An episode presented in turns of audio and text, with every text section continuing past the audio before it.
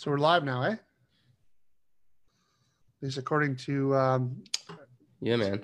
yeah, how you doing, buddy? Good, good, good. I missed last week. Um, I was at a little. I, I forgot. I always we always forget to tell each other if we're going to be missing. But uh, Thank I, God uh, there's three of us. yeah, yeah. So I was uh, I was at a retreat last week, last minute retreat that I I, I almost forgot about, and um, but so thank you guys for covering, which was great. It's great to have have the group of us to be able to cover for each other. So that was helpful. Um, Yeah, you so missed out on a you missed out on a good session. yeah, you guys had Matthew Matthew Fulton on with you as well, so that's great. Yes, we did. And uh, thank you, Matthew, for joining us. Um, yeah, we were talking about uh, sales and marketing and what the difference is between the two.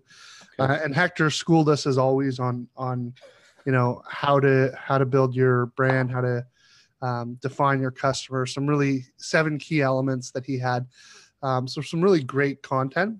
Um, but uh, you know where we where I think we left off last week was where the rubber hits the road. And as I was saying to you, Mike, um, as important as everything Hector was saying last week is, um, if you spend all your time doing that and nothing actually implementing and doing some actual marketing and sales, Right, I think you're right. wasting your time. Yeah. And I think you sort of agreed with me on on that, right? Yeah, I think implementation, just like anything, you can try to craft this theoretical ideal deal marketing plan, but you have to execute, right? And so, and so, just like everything, a good a, a good a good idea or a good plan executed is better than the perfect idea never executed. So the perfect marketing plan, perfect personas, perfect niche or strategy, you know, perfect target market that you don't go out and spend any money to actually e- execute it. You just wasted all your time. So um, you, it's better to go execute because because this is one of the things uh, I found out. You know, it's funny. A great example is I I think I've shared this before was I uh, when I first built my website, which I just built myself on Weebly, right? So the ideal side says, oh, go spend you know a few thousand dollars at least on an amazing website with a professional. I went to a WYSIWYG, right, do-it-yourself website builder, and I built a site on Weebly myself, and not bad. It got me through, you know, two years of business, and um, you know, it's on our path to uh, seven-figure revenue every year. So for not bad for a hundred dollar website, but um, and I did a I did my first brand on I think 99 Designs or one of those websites, Fiverr, right? Yeah. So uh, and so, you know, I didn't pay a professional to do that, and this accountant built the site. So, so I built the site, and I had built it thinking, oh, I'm going to target entrepreneurs, young startups, you know, tech guys in Silicon Valley. And year and a half later, when we did the research on our visitors, um, looking at Google Analytics and HubSpot and all those things, we found out that our repeat and most active visitors on our site were serial entrepreneurs, women in their 30s. So it wasn't the target audience I was wanting to go after, I was marketing to go after, I was planning to go after, but it's that audience that ended up being attracted to the messaging that I had on my website. So execution lets you then figure out who you're actually attracting, right? That that's I think that's just a reality uh, of of um, the execution. and lets you actually prove out you think you're reaching a certain audience, but who is actually resonating with your message, and maybe that's the actual audience you're better suited to serve, or you need to tweak your message to go after the one you want to. Yeah, what are your thoughts about that?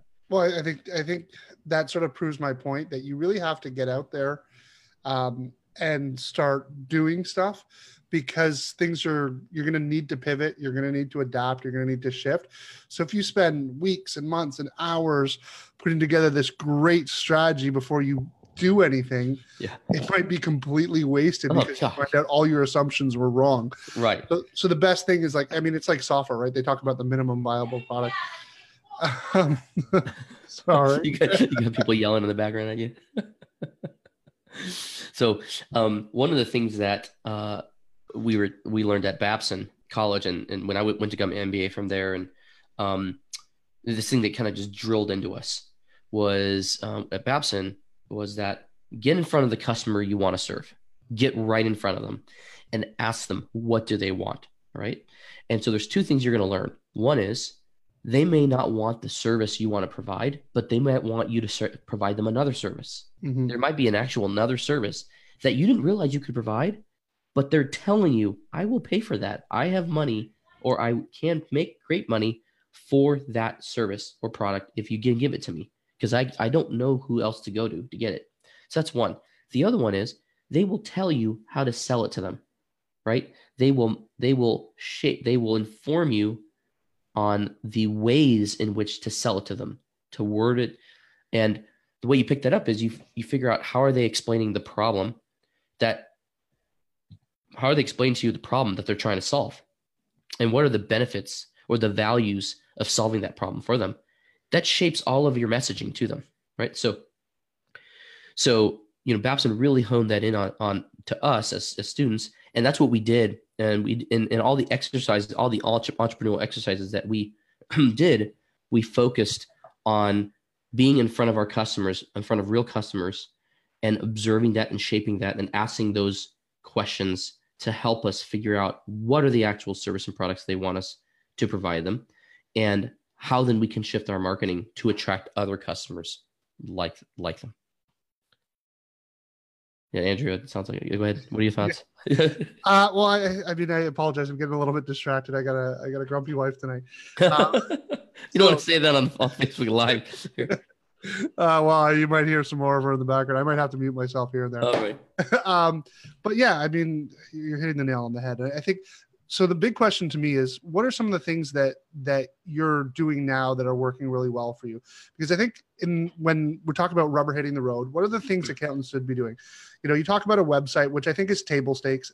You know, everyone has a website. A website in and of itself isn't going to drive business for you, Right. but it, it is a business card, just like a business card isn't going to drive business for you. You know, what are the what are the table stakes right now as an accountant that you must have? yeah What are the things that you're doing that are really working well for you guys? Yeah, so I think any business, accountants or not, any business, okay, here's the things you got to have. You need to have an email address with your own domain name on it. Don't be using gmail.com or yahoo.com or AOL.com. Okay, I when I get a spam email, a cold email from somebody like that wants to do business and it's from Gmail or Yahoo, um, I, I I usually reply back and I say, get a professional email and I will consider talking to you. Until then, stop wasting your time. Uh, so get get a domain to email. Secondly, table stakes, Get a website. Then from that domain website, get a even if it's a basic one. Like I said, build one on Weebly yourself. Super easy to do. Third, you got to register your business with a real address. Okay, you have to. Um, why? Because you got to get yourself on Google Maps, um, Yelp, Bing search, right? And all those searches, all the searches are localized. So um, many people don't know that. You can't get on Google Maps without an address. They won't send you a postcard or a card to verify your address and your business is real. You want to be on Google Maps for the search, right? You want to be on Yelp for the search. You want to be on Bing for the search. Um, it creates localization. All those searches are localized. What that do you helps. think of using like virtual offices to to Yeah. take an address? Totally. You totally can. You can use a WeWork, get a WeWork address, get a virtual address. Those all work too, right? Do something. The amount of businesses I run into that don't even have a basic address, well, you can't find them on, on Google Maps, right? And then you can't do simple things like if somebody want to make, if a big company that you want to do business with wants to write a contract and needs your legal address on the contract, what do they use, right? You don't want them using your home address. you know, you don't want them using your home address. Get a business professional address, virtual or real. Um, and those are tape, you know, website, uh, business cards. Some people say, "Hey, what, what, you know, what's the use of a business card?" Business cards still useful today. There's still situations you want to get a business cards, um, and then LinkedIn. Get link, get your profiles online, all updated. Get your LinkedIn updated. Um, get your, you know, your your Facebook updated. I know that I noticed that some people separate and have a business Facebook versus a personal Facebook sometimes. That's fine. Get something going. Get a Facebook page. It's not hard. get a Facebook page. And uh, so those, those those are some of some of the table stakes that I think are um, absolutely necessary just to even start. And most of that stuff is f- absolutely free, right? No money to it. absolute fee or minimum cost. What do you think? What do you think? Of some of those? Yeah, I think I think you're those are the table stakes. I think you know uh, having a nice, good professional business card. I think uh, getting out there and doing networking uh, in some way, shape, or form um, is table stakes. And I think that the next level is: do you start looking at SEM? Do you start looking at SEO? Do you start looking at paid ads? Um, and start investing into the actual promotion of your business. Now, do you guys do any paid work, whether that's SEO, SEM, content writers, any of that? So, um, the paid work we do, um, we focus on two primary things. Um, well, actually, three primary things. Uh, email marketing. We actually spend quite a bit on email marketing, and we send a lot of emails out every month. And I know that our rules in the U.S. are a little bit lax probably compared to Canada or Europe. so we send quite a number, and surprisingly, it is one of our best sources for leads. Uh, secondly, we do write a, a, lot of content, and I have a dedicated content writer that I pay. She's a contractor for uh, Reconciled, and she also contracts with other financial accounting blogs. Um, and she's local to Vermont. She's really good, and so she does a lot of work for me for for content. Um, and produces that, and then uh, as well as social media. So we do social media, whether that's video. Um, I do this thing called Everyday Entrepreneur once a month, where I interview clients or potential clients that I actually want to work with, and I interview them on on on the Facebook Live, and um, and we put it up on YouTube. So those are our th- kind of three main marketing things. We actually don't spend any money right now on search, um, really, and, and ex- except to like boost posts, social media posts we don't really spend money on Google search or Facebook um, ads yet um, or SEM yet. Uh, how about you, Andrew? So we do we do a little bit of paid on on Facebook to boost posts as well. Um, mostly some of our videos. We do content writing as well. We're not doing uh, much in the way of uh, email marketing, which is that'll be interesting to, to, understand what you guys are doing and how that's working. Um, yes, we do have um, you know uh, anti um, or privacy legislation and, and rules against um, sending emails unless, or at least sending unsolicited emails. So we don't do too much of that. We don't use lists or anything like that.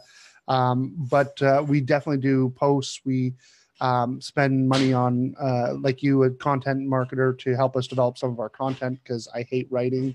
Um, so, so those are the areas that we spend money. Our, our budget is uh, relatively small still. I mean, when we when we do a boosted post, we're talking like $30 a week. I mean, we're not talking huge budgets. Um, but that can, you know, small budgets can make a big difference on, you know, Facebook and social media. When you boost posts, what's uh, what's the medium you like to use uh, the most? Yeah, so we're usually boosting um, a video on Facebook or the promotion of an event. So if there's an event that I'm going to be speaking at, or event that we're hosting, um, or if we're going to be boothing at an event, um, as a vendor, then we'll usually use Facebook to boost the promotion of of that. Um, and it seems to be fairly effective.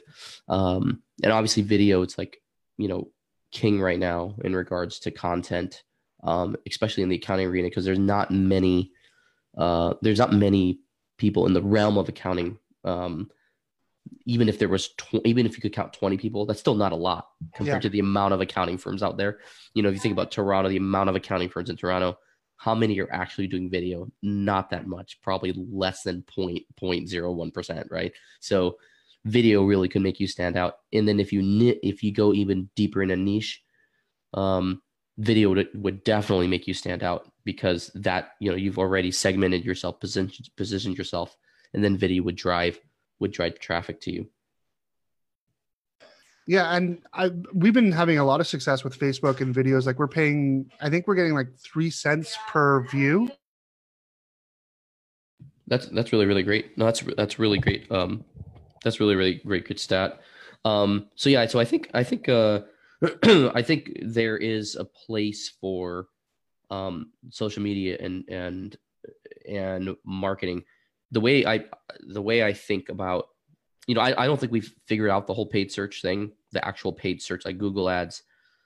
I think in the US at least it's becoming quite a crowded market because we're competing right now against um, quite a number of the VC funded, um, you know, bot bookkeepers, right? So um, that have bought ads in every city, basically in a nationwide, and they have the money to spend where they're spending 20, 30,000 a month on Google ads and they're spending the same rate on Facebook um, because they have the money to do it to acquire new customers and to grow at the rate they need to to um, to meet their their growth expectations. And so, really, I think the um, the key for search for us organically has been fo- try to focus on organic search and try to do that around Google Maps and Yelp. Get the reviews. Review the the reviews matter, um, and they do drive up your your traffic on search. Um, as um, and so, oh, it looks like Hector's gonna join us, and let me uh, promote minutes. So drive us to search and and um, so that's been that's been a huge for organic that's been really really helpful as well. But we haven't figured out paid uh, you know paid ads um, because of the, how crowded the market is. Uh, hector if you've been listening in welcome welcome tonight. Uh, what's um, you know in regards to marketing focus what are some of your comments so far about what we've been talking about I have not been listening in, so I'll, I'll let you finish, and then I'll. Oh yeah, I'll, yeah. No, I'll pick up with context. So we so yeah so so Andrew was talking asking me what we do for marketing and um then what we do on paid search or or social media boosting, and so we don't really do much paid search just because we haven't figured it out, and I don't I don't I'm sure we will at some point, but we we feel like we're we're still milking email marketing and we still haven't reached the end of it. We're at, I think we're still in the beginning stages of email marketing, and it's uh, it's still working for us very effectively. And then uh, we're actually using LinkedIn now too, LinkedIn email marketing, um, which um, has uh, has shown some good results in the beginning here. So we're going to keep working on it, and we outsource all that. So we know, you know, we we don't we don't plan or try to become experts internally on any of this stuff. Our expertise is bookkeeping and CFO work. And so, just like we try to preach to our customers, outsource your accounting, outsource where you're not good at, we're going to outsource the marketing, right? So, I happen to do. Uh, I happen to be doing my own marketing for the last ten years, um, and before I did video, which is principally how I market now. But we, I did uh, Google pay per click. Google pay per click was my principal way I marketed my business. As a matter of fact, to take it one step further back, the principal way I marketed my business was with postcards. Um, and I only marketed to local companies. But one, once I wanted to get out of the, the local company post, uh, postcard type of marketing, then I went to Google pay per click. Now the challenge is that you know uh, QuickBooks training, which is the keyword that I used to bid on uh, nine years ago, was on the low dollar, dollar twenty five, dollar thirty per click range. Today, during tax season, I just checked, is at $6, $7 per click. So right now, it's a little bit difficult to do that type of marketing. Um, you need, you gotta have a lot of dough for sure uh, for something like that. But um, but but at some point, Google Google pay per click uh, was my main source of uh, marketing. Do you do anything on paid at all right now, Hector? Do you do you spend money on advertising other than your team and your content? I do, I do. So uh, for my QuickBooks classes that we teach in Miami, um, we actually do uh, Google pay per click advertising. Like if you actually go to Google now, I don't know if you guys will will get that because I've we did it uh, based on location. But if you search uh, QuickBooks course or QuickBooks class then the word Miami next to it, or Doral, which is the actual city that we're in, uh, we're going to be up there in the in the pay per click. And then once we add that keyword, the keyword Miami or Doral, um, the pay per click cost goes goes down significantly. But just just for that, so um, inadvertently, we do pick up uh, uh, customers for private training and for uh, something other than you know than than the courses in the process because they land on the page they call the office and then maybe you know after we talk to them we'll figure out what is it that we can do for them but um but but but what we're driving to is is the classes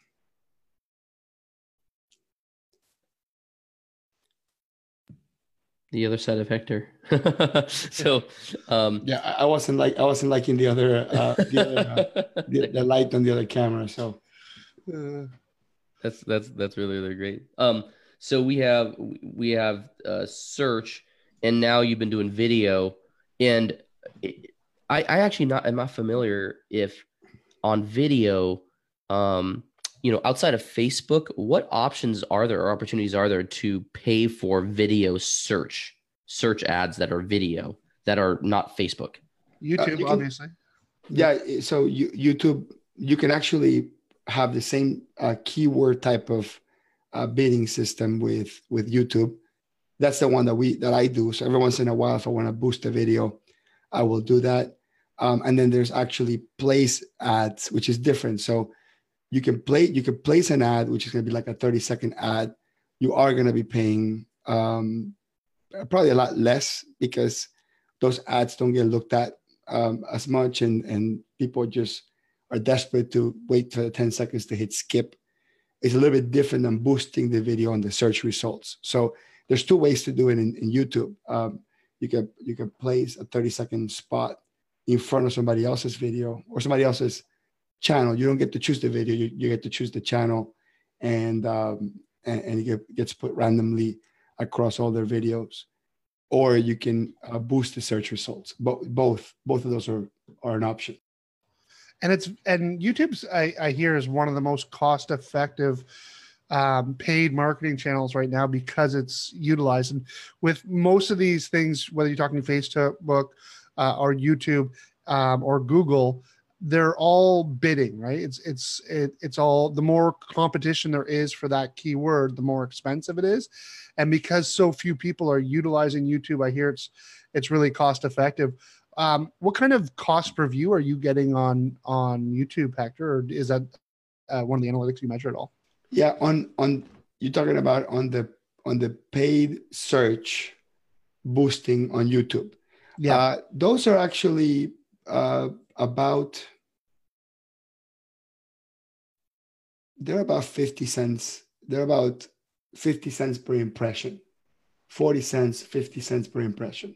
Right. about that i mean I would, I would have to pull it um, but uh, yeah about youtube's also a little bit different because they'll actually only consider an impression when they've watched 30 seconds or more uh, if I understand correctly. So if, if, they watch under less than 30 seconds, it actually doesn't, you don't get hit for that mm. bill.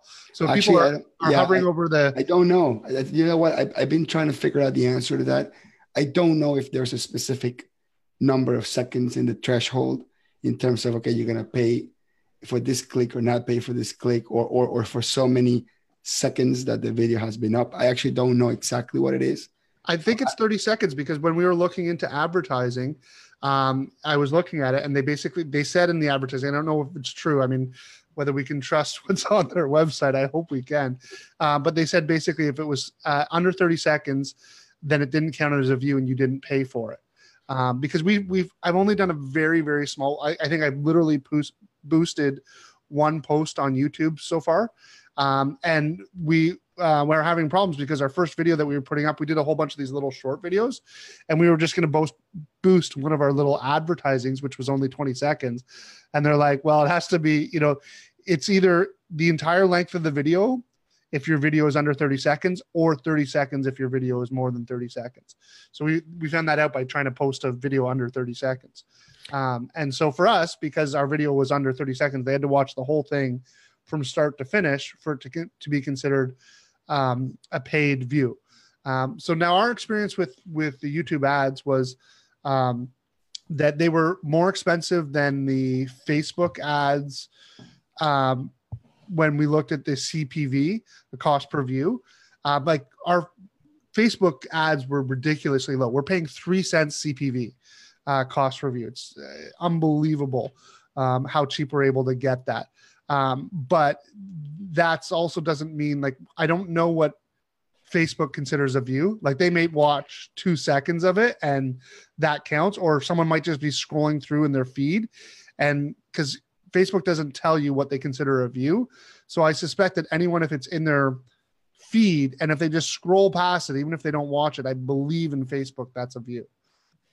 So I'd love if anyone is watching and knows, i someone ping me with the answer. It, so it's it sounds like um with all any of this in regards to marketing that that none of I guess all of us would agree that this is a long game in regards to marketing is a long game. It's building your brand, your awareness.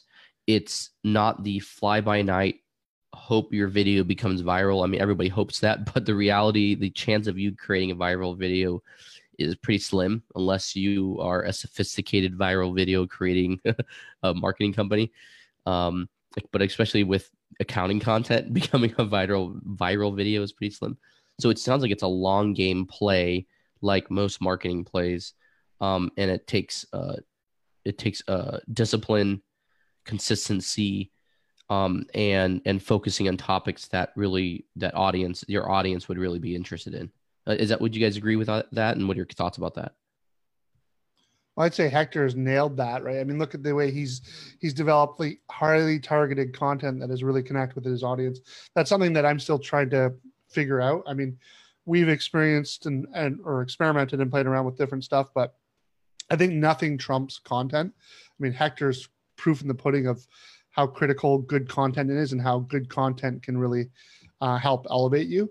Um, it's sometimes hard to have that that great content though, um, and I think that uh, what I'm probably guilty of is uh, volume.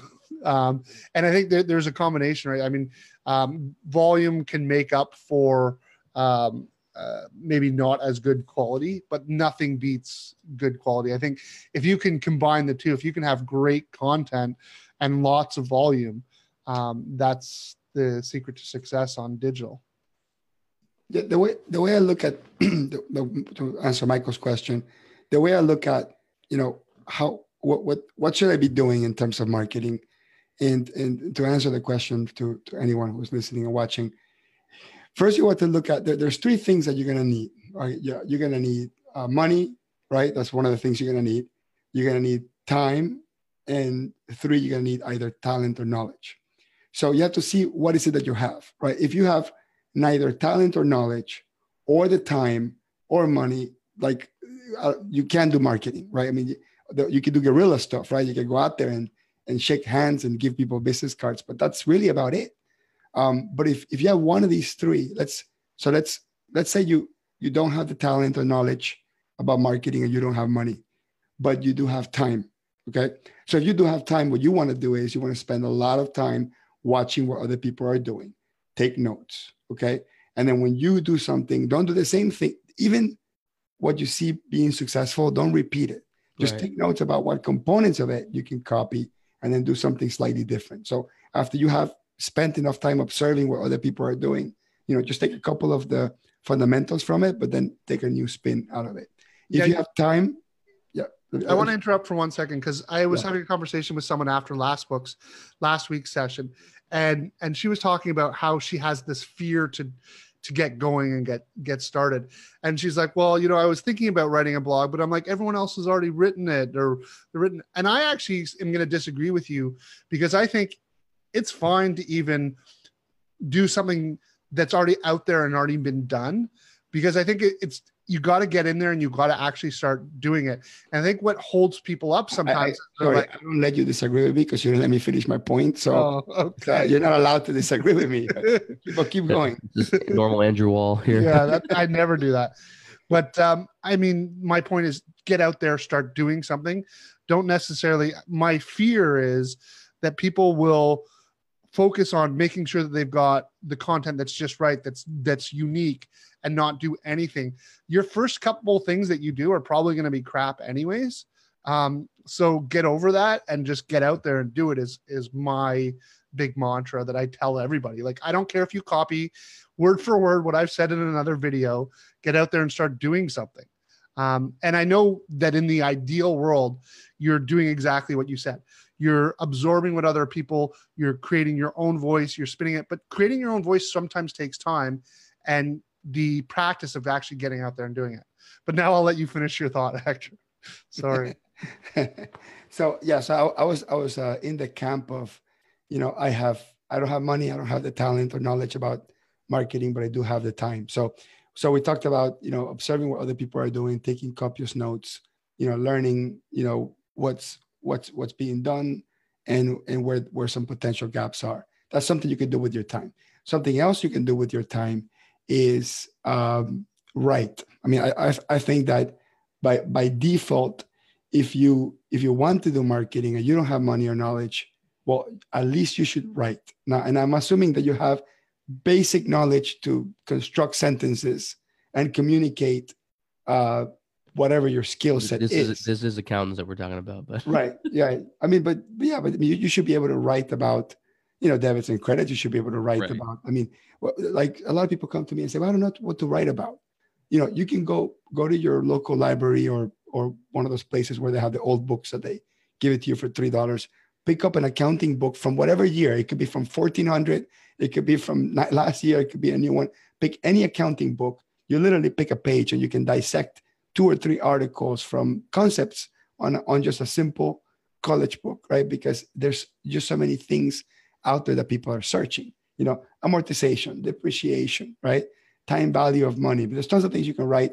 And by the way, even if there's already stuff written out there, um, uh, what, I'm suggesting is that you get into the habit of writing, so you find your voice. Like like uh, like uh, Andrew saying, it'll take time for you to find your voice, but you're not going to find it by by chance. You find it by by by doing right.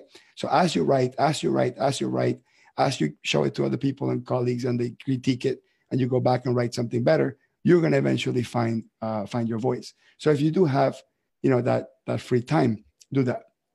Now for the folks that that are, that are really slow writers or they're or they really can't write or whatever, but they can talk, then my suggestion would be, you know, turn on your webcam and do a video. Now, even if you don't plan that video to go public, just do the video and do it very clearly.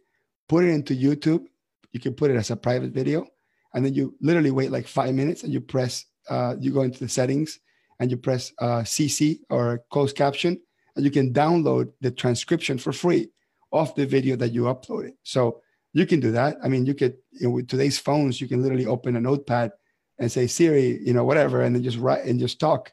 So, so what I'm saying is, there's a lot of low hanging fruit things out there that that folks just don't take advantage of. And and, and what I mean by write, I mean put it on your website, put it on a blog.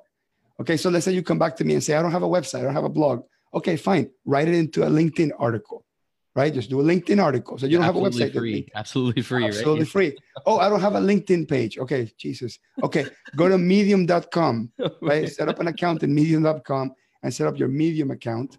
And that's like a free blog for everybody. And Medium is highly searchable in Google. So if you're writing content in Medium and it's good content or unique content, people will will, will, will find it. So Mhm. if you don't have, you know, marketing knowledge or money, these are the things that you can do, low hanging fruit. Okay. Um, so let's go into, you guys want to comment on that? So I'll, I'll talk about maybe the other side of the coin here, but any comments on that? Well, I I, think, I, I think those ahead, sense. That, that makes a lot of sense, and uh, kind of the different approaches around around which which of the three resources do you have? Which of the three resources can you can you can you focus on? And for most of us, money is limited, right? For majority of people, money is limited. Those of us in the profession, so we have to rely on the other two of time and and ta- and, and talent, um, and focus on utilizing those because most of the time you can utilize those in very in meth- free methods that get you a, um, a lot of legway and can grow your business to a pretty significant size before you have to do anything before you have to spend um, you know significant amounts of money So let, let's say, let's, let's, let's say that you don't have the time, but you do have the money. Okay. Then if you don't have the time and you do have the money, do like Michael does, right? Find a professional, outsource it, uh, pay someone weekly to write articles for you weekly. If you search hard enough, and I'm not going to give you the name of my ghostwriter because he's really good and it's taken me seven years to develop him, but um, he charges me $50, $45 per article. He'll write a weekly article. So all I have to do is email him and say, hey, do 10, you know, on this topic. And then he'll do them. And he'll post them for me in my WordPress page, or he will email it to me so I can put my own voice in it and, and, and, and, and post it up in my website. So you can actually find a really good ghostwriter, a retired CPA or, or a retiring CPA that would, would that will gladly write, you know, CPA or bookkeeping type of articles that you can post on your website for about 50 bucks an article ab- about that. So that's something you can do. That that's that's for sure. Um, let's say, for example, that so that's if you have if you have money, and that's really pretty self-explanatory, right? You, you hire someone, have somebody else do it for you. If you have money, do pay-per-click ads and drive traffic to your website. If you have money and you're going to do that, you better pay a great web designer because it makes no sense to drive traffic to your website when your website is crap, right? Like if people land on your website and they're like, "Oh, I don't want to work with these people," then you just wasted three dollars a click or whatever, or whatever it was. So th- that strategy needs to come hand in hand. Really nice website with a clear message, some some something that somebody will see on the first page and go, "Yep, these are the people that I want to work with." To make that click worth its while. So you're going to invest on a website, invest on a marketing consultant, a, a pay-per-click social media consultant that will drive paid traffic uh, to your website. So that's that's easy one, right? They say usually if you have money, everything is pretty pretty easy. but, um, you guys have any comments on that? Or? Well, well, let's talk about this. This brings up, I think, a really critical thing, which is the next level, which is um, your website and your sales funnel. And what does that look like for you guys? And what do you think is again? So what we talked about earlier, Hector, was what's table stakes? What's the minimum that you need to have as far as a sales funnel? And what's the things that next level firms uh, are doing? And what are the things that you're doing as far as a sales funnel and managing? So you've you've put this content out there. You're starting to get eyeballs. Uh, now, how do you take those eyeballs and turn them into conversions? Yeah, we usually we usually have call to, calls to action on everything. You know, we have to have a call to action. That's the marketing term, I guess. Um, for us, the the call to action is literally a form on the website that you know I want contact us form or find out more form, and they fill out literally their email address and name, um, phone number, and they get an immediate contact from me or my sales guy, and we set up a thir- try to set up a thirty minute call. So we we're not at a we're not with majority of our service at a place where somebody can just click and buy our service right online. Some other you know some very forward thinking firms have that where it's literally flat price for everything. Um, but we are we are at a place where we want to drive the customer to a 30 minute call. We want to get them on a 30 minute call get their information send them a proposal and and that's it. But that's that 30 minute call that we're calling people to action on on uh, and sometimes it can be done in 15 minutes but usually it's around 30 minutes on average yeah. and and do you guys do any lead magnets or anything so to to um, bring them down the funnel so before someone's maybe ready to book a consultation with you you know some free guides uh, free videos that in order to get access to it then they've got to have they've got to give their name and, and email stuff and then go into uh, a marketing campaign or or a drip marketing tool? Yeah, we, we haven't done we haven't done anything like that yet. We we should we should work on that. My my content writer says we should start working on something like that. But we yeah, no, we haven't done anything like that yet. How about you, Hector? Do you do anything like that?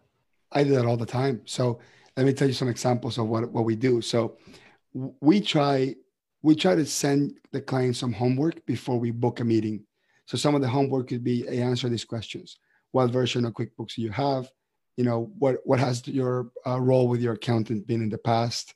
Um, you know what are your what are your top three uh, pain points?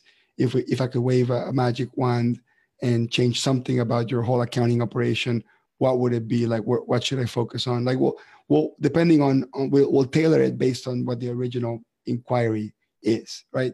So we give the client some homework and then during that that buffer time if we don't have content written for that potential client already, we'll write it. So let me explain myself.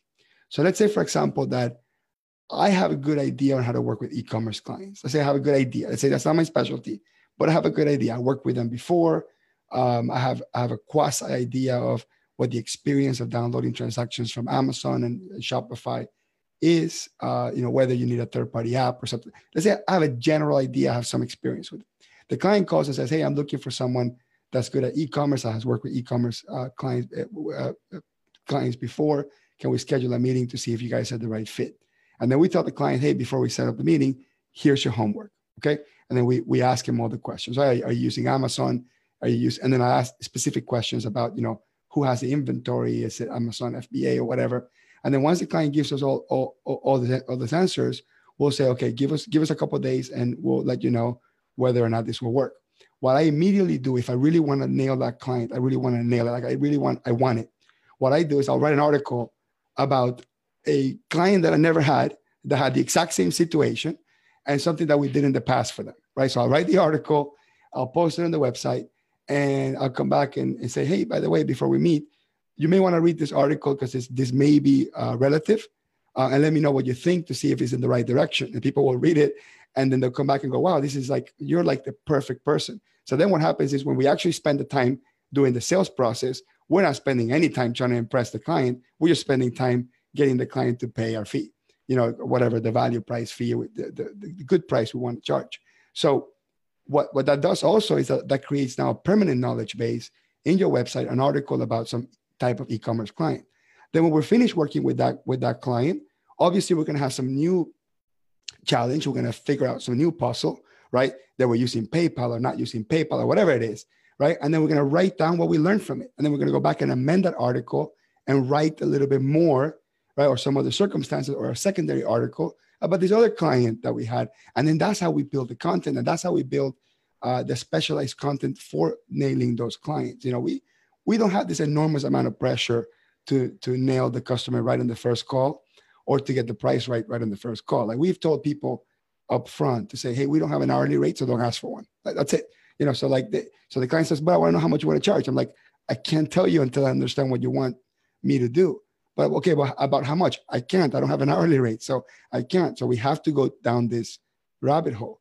Now, I only do that with clients that kind of seem desirable, right? It's very difficult to know what a good client is going to be, but over time you'll learn like if a client is in a, if you have a client in the construction business, all you have to do is ask him, hey, what what kind of what kind of work have you done in the past, right? You know, tell me something about your work. You can Google them and take a look at what businesses, what uh, what biddings they have out there, and then you can get a good idea more or less if this is a tire kicker or a real business, right?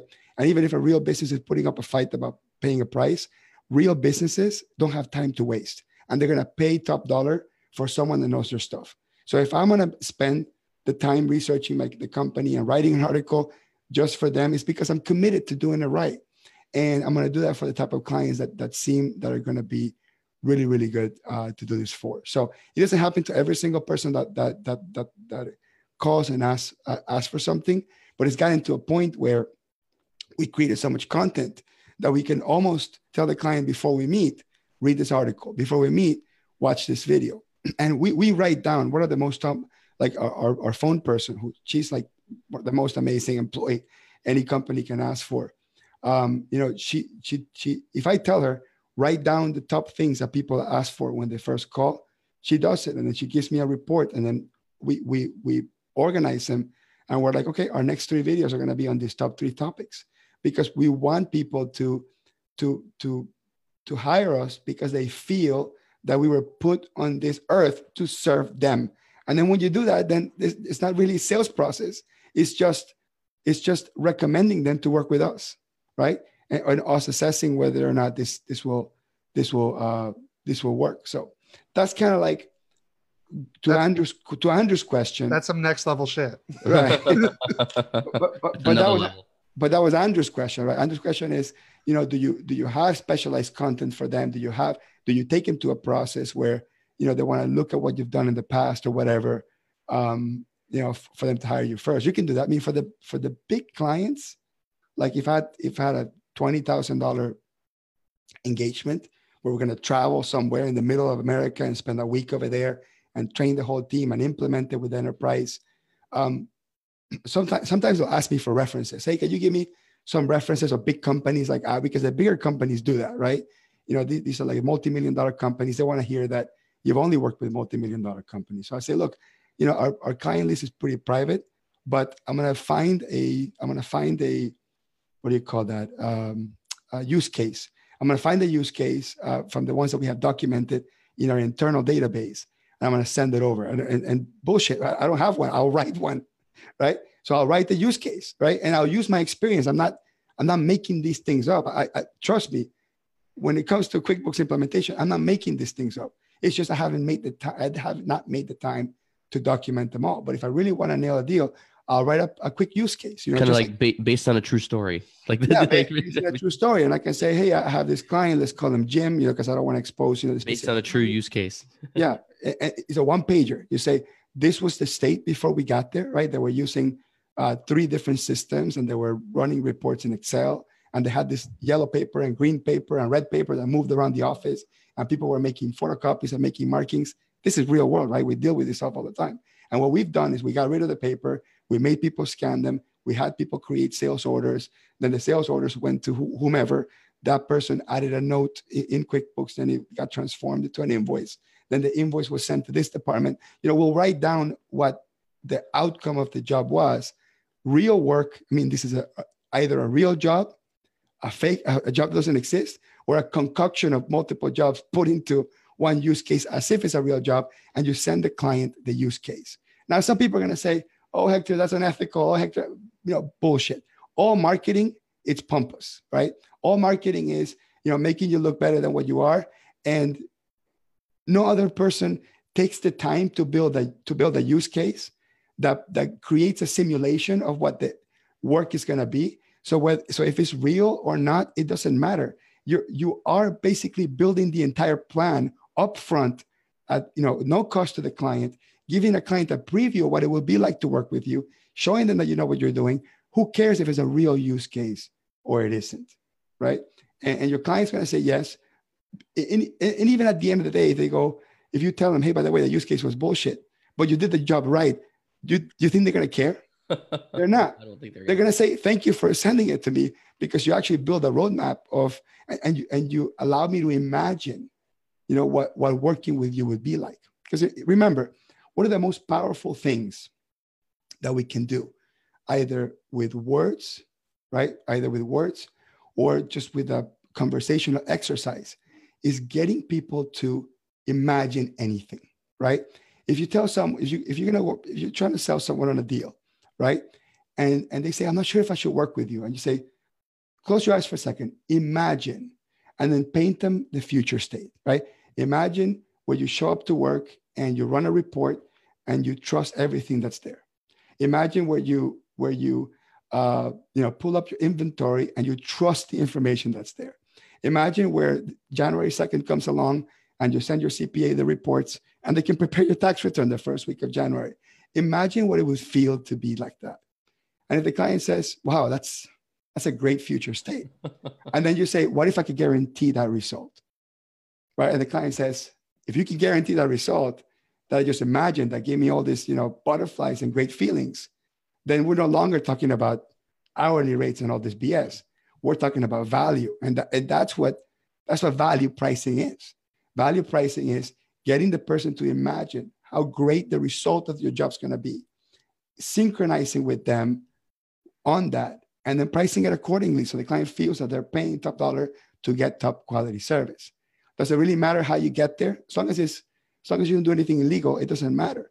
And if you need to build a use case that's not real in order to paint that picture and help imagine it, then it's a good practice to do. That's great. I'm imagining I'm imagining that all of our um, Facebook Live participants are in a, f- a future dream state from this conversation that they're and that they're learning a ton. No, this, that's that's really good. I, I like that you're trying to paint the picture um, because and and frankly, you said Hector, most of the most of the other professionals they're going to interact with are not doing that for them, right? They're not they're not able to pay, paint that future state for them and that really is where the real, value is. Um, and so I, I think I, really like that, and and I think that's that's the opportunity we have as professionals. Now, how do you do something like that? Let you know, I I kind of shift gears a little bit, but I know that many many of in our profession are going into a super busy season, right? They're going to jump into the super busy season. Um, balance for me, and when, when you balance for me painting that state with the kind of uh, grind of the season that's coming up um, in the next few months.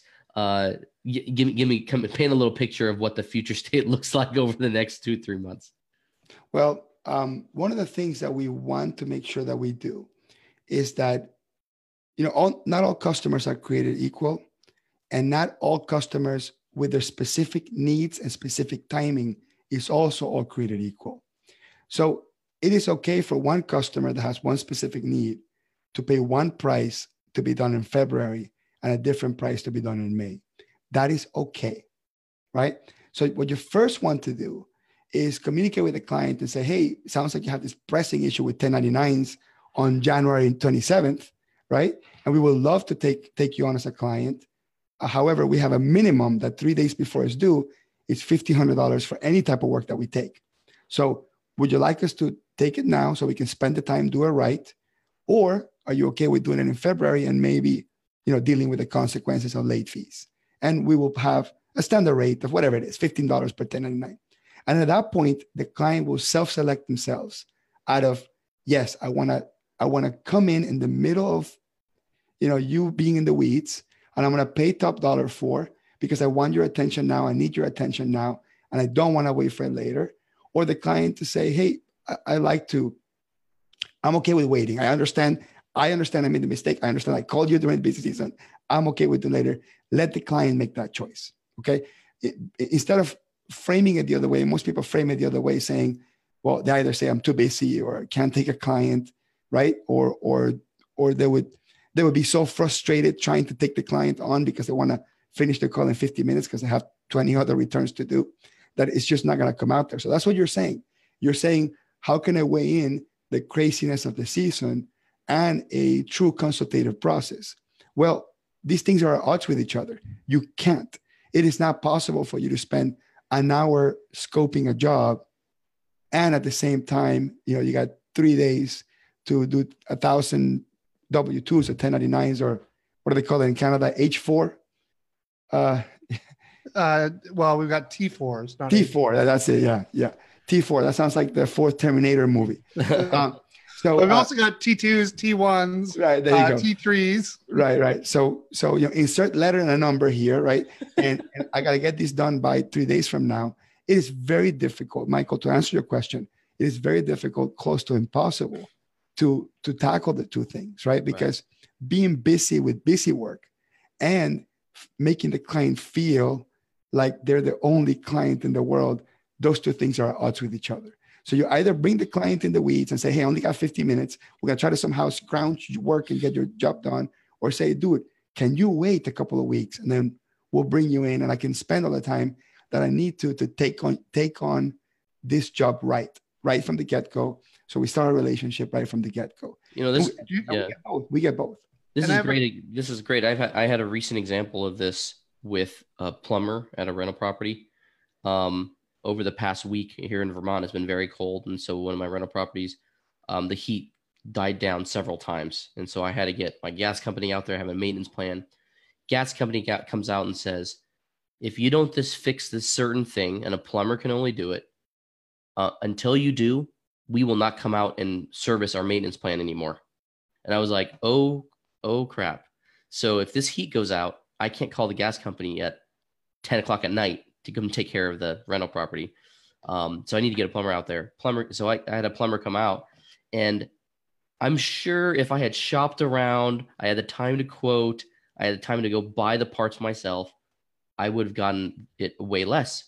But I knew the time was ticking, and I knew if this heating system goes out again, this gas company ain't coming out to help me. So I need to get this the, the plumber out here to fix these the parts of this heating system that that they're making, you know, making making a requirement. And so um, I got the bill today. I almost fell. I almost fainted.